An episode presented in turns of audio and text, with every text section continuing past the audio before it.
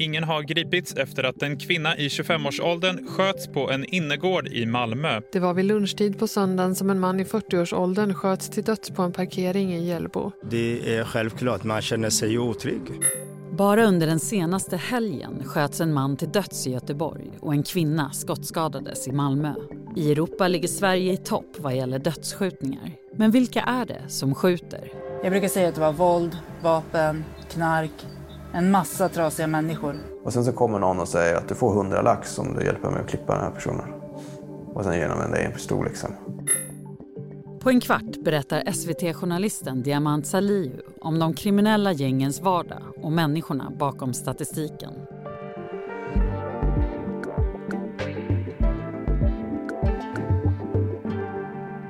Det är tisdag den 1 juni. Jag heter Annie Reuterskiöld. Det här är dagens story från Svenska Dagbladet.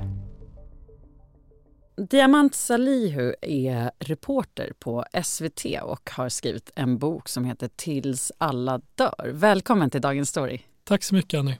Vi ska prata om det du har skrivit om i boken men också hur Sverige ligger till med dödsskjutningar. I veckan kom Brottsförebyggande rådet med eh, ny statistik som visade att vi låg väldigt högt i ett eh, europeiskt eh, snitt och också att de ökar i Sverige och det är vi ganska ensamma om. Men det här är kanske inte någonting som förvånar just dig?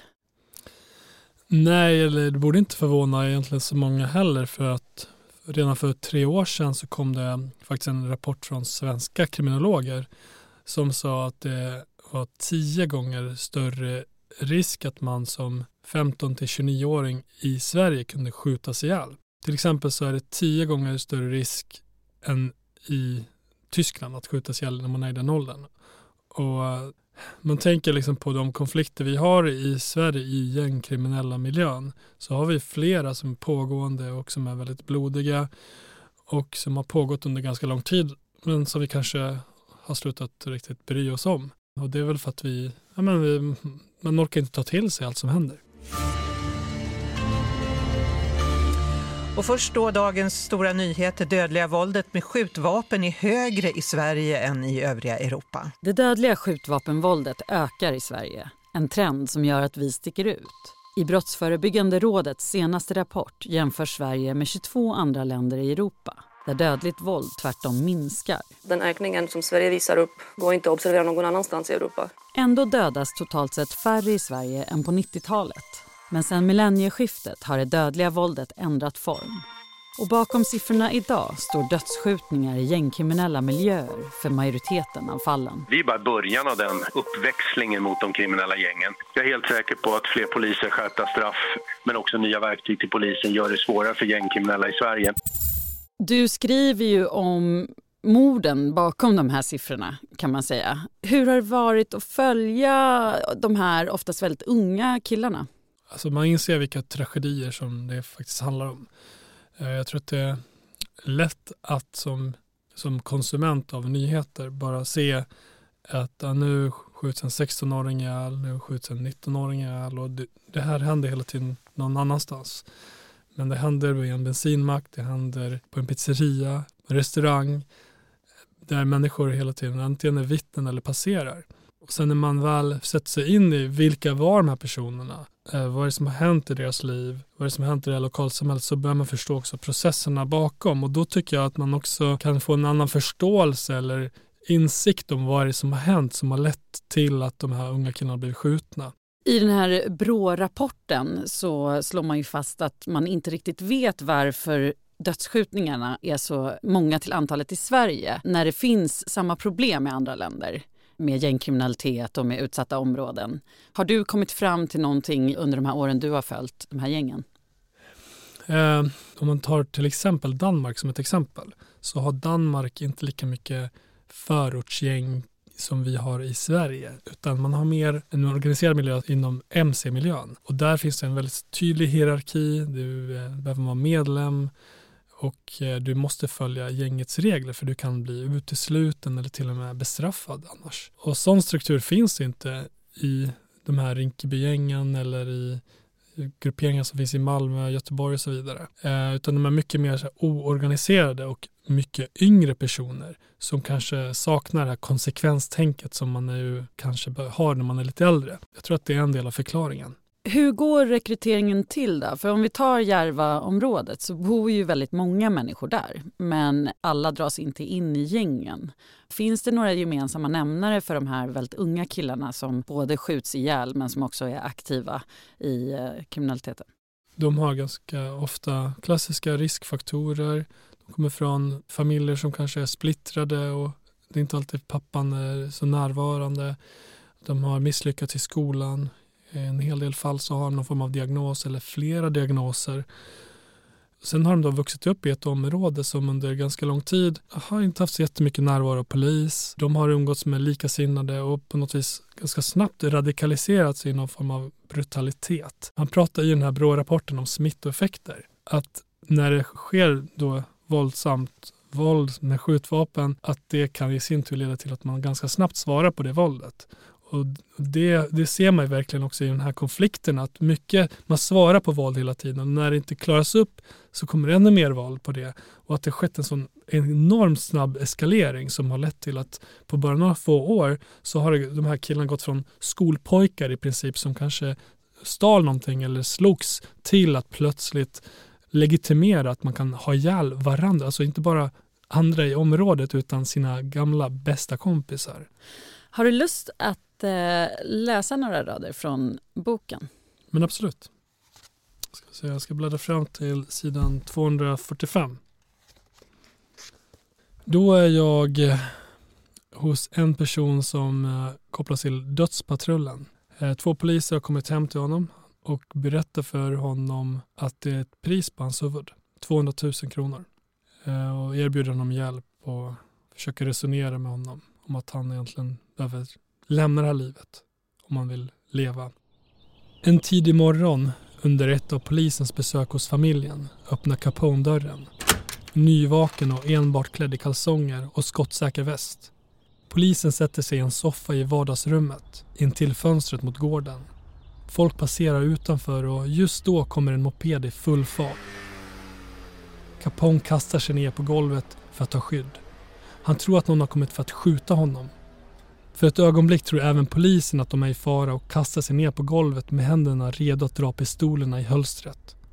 Vad fan, det är bara posten, säger Capone och skrattar. I den märkliga situationen stämmer alla in i skrattet. I eh, din bok så pratar du med någon som funderar kring att det är så eh, låg uppklarningsgrad i de här morden, att polisen inte bryr sig om de här områdena. Men då svarar en polis att så är det inte alls. Vad, vad är din bild? Min bild är att det finns en, en olika uppfattningar. Eh, de poliser jag pratar med säger att man tvärtom lägger ner mer resurser på att klara upp de här morden i våra utsatta områden.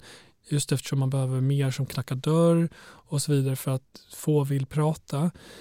Eh, samtidigt som då, om man ska se det från de drabbades perspektiv, som föräldrar i det här fallet, som, som ju fortfarande inte vet vem som faktiskt mördade deras barn. Eller vet och vet, de har hört det på gatan av människor och grannar som pratar om det. Men ingen är ju dömd för det. Och de känner ju att det är ett svek från rättssamhället. Och det är också därför det finns eh, så exempel på, på att människor som försöker då vända sig till traditioner som de är vana vid från hemlandet. Man försöker få till en försoning eller till och med diskuterar blodspengar för att det är så man är van att det funkar och att det brukar lösa sig. Du skriver i boken att du har fått mycket reaktioner på att du lyfter fram att det är, eh, handlar väldigt mycket om somalisk eh, kultur och att många av de här killarna i den här konflikten har föräldrar som kommer från Somalia. Hur ser du på det? I den här konflikten eh, så, så är det så att många av de som är i kärnan av konflikten har samma bakgrund och det är genom sina föräldrar att de flesta har invandrat från Somalia och de som är brottsoffer som har mördats, de allra, allra flesta har somaliska rötter. Och då är det också relevant att bara skildra det. För det handlar mycket om klanstrukturer, eh, verkar det som. Det finns klanstrukturer. I det här fallet har liksom inte själva konflikten något med klanstrukturer att göra utan vi har en ung generation killar som har i de flesta fallen fötts i Sverige som har liksom hamnat i någon form av mellanförskap som en del beskriver det. Där de varken respekterar sin egna klan eller familj eller deras traditioner och inte heller det här svenska samhället.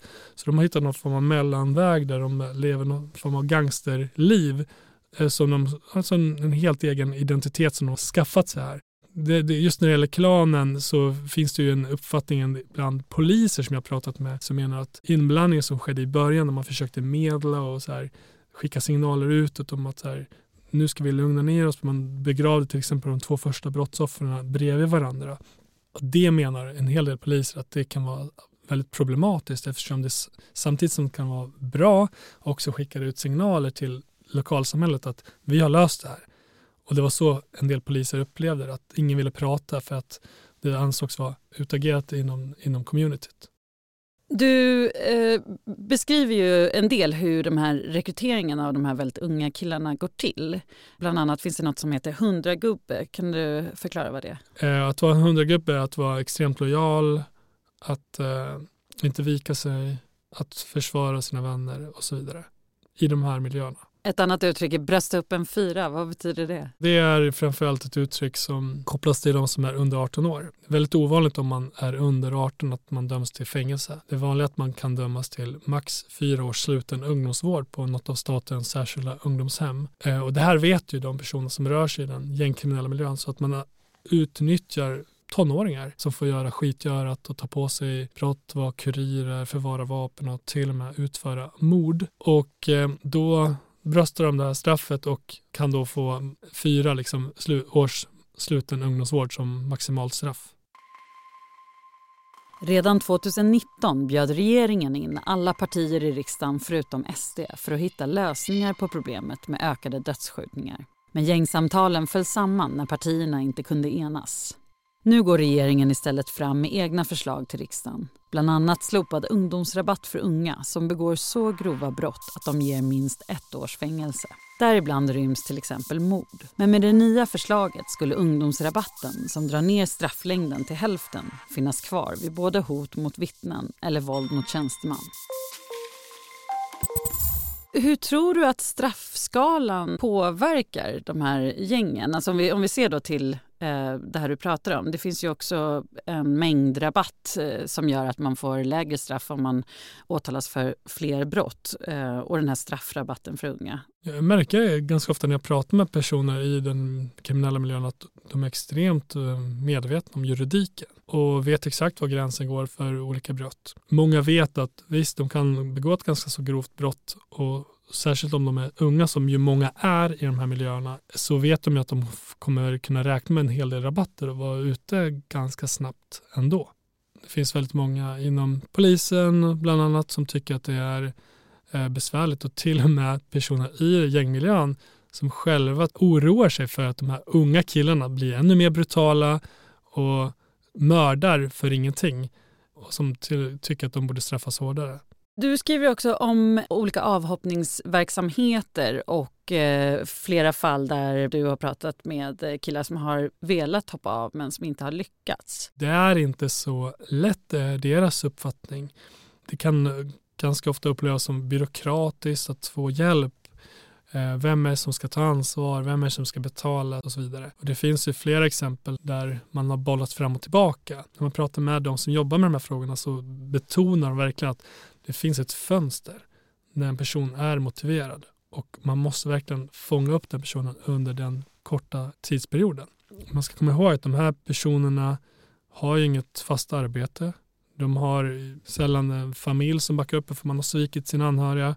Det enda man har är de här vännerna som står och väntar där och kan erbjuda någon form av jobb som innebär brott. Och det är en sån uppfattning jag möter väldigt ofta att man måste ha en mycket, mycket bättre avhopparverksamhet än vad man har idag.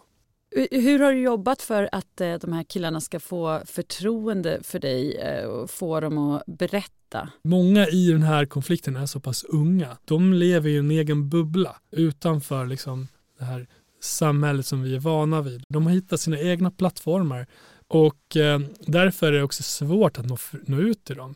Men man märker på i princip alla de här killarna. De är extremt paranoida. Flera av dem som jag har haft så fysiska möten med har ju verkligen så här, till och med haft med sig livvakter.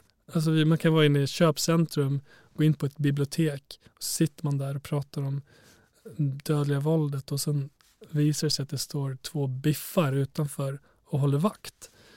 Och, och då blir man såklart själv också lite nojig. Bara, okay, vad är det som hade kunnat hända om man plötsligt hamnar i någon form av eh, eh, ja, men, skjutningar. Eh, men jag tycker att det är en påminnelse om vilket liv de faktiskt lever. Min bild är att ingen av de här killarna egentligen vill leva det här livet. I alla fall inte när de blir över 20 år. För då vill de ju lugna ner sig, de vill de skaffa familj och, och kunna hälsa på sina föräldrar. Och det kan de inte så länge det här fortsätter. Tack så jättemycket för att du kom hit, Diamant. Tack så mycket för att jag fick komma hit.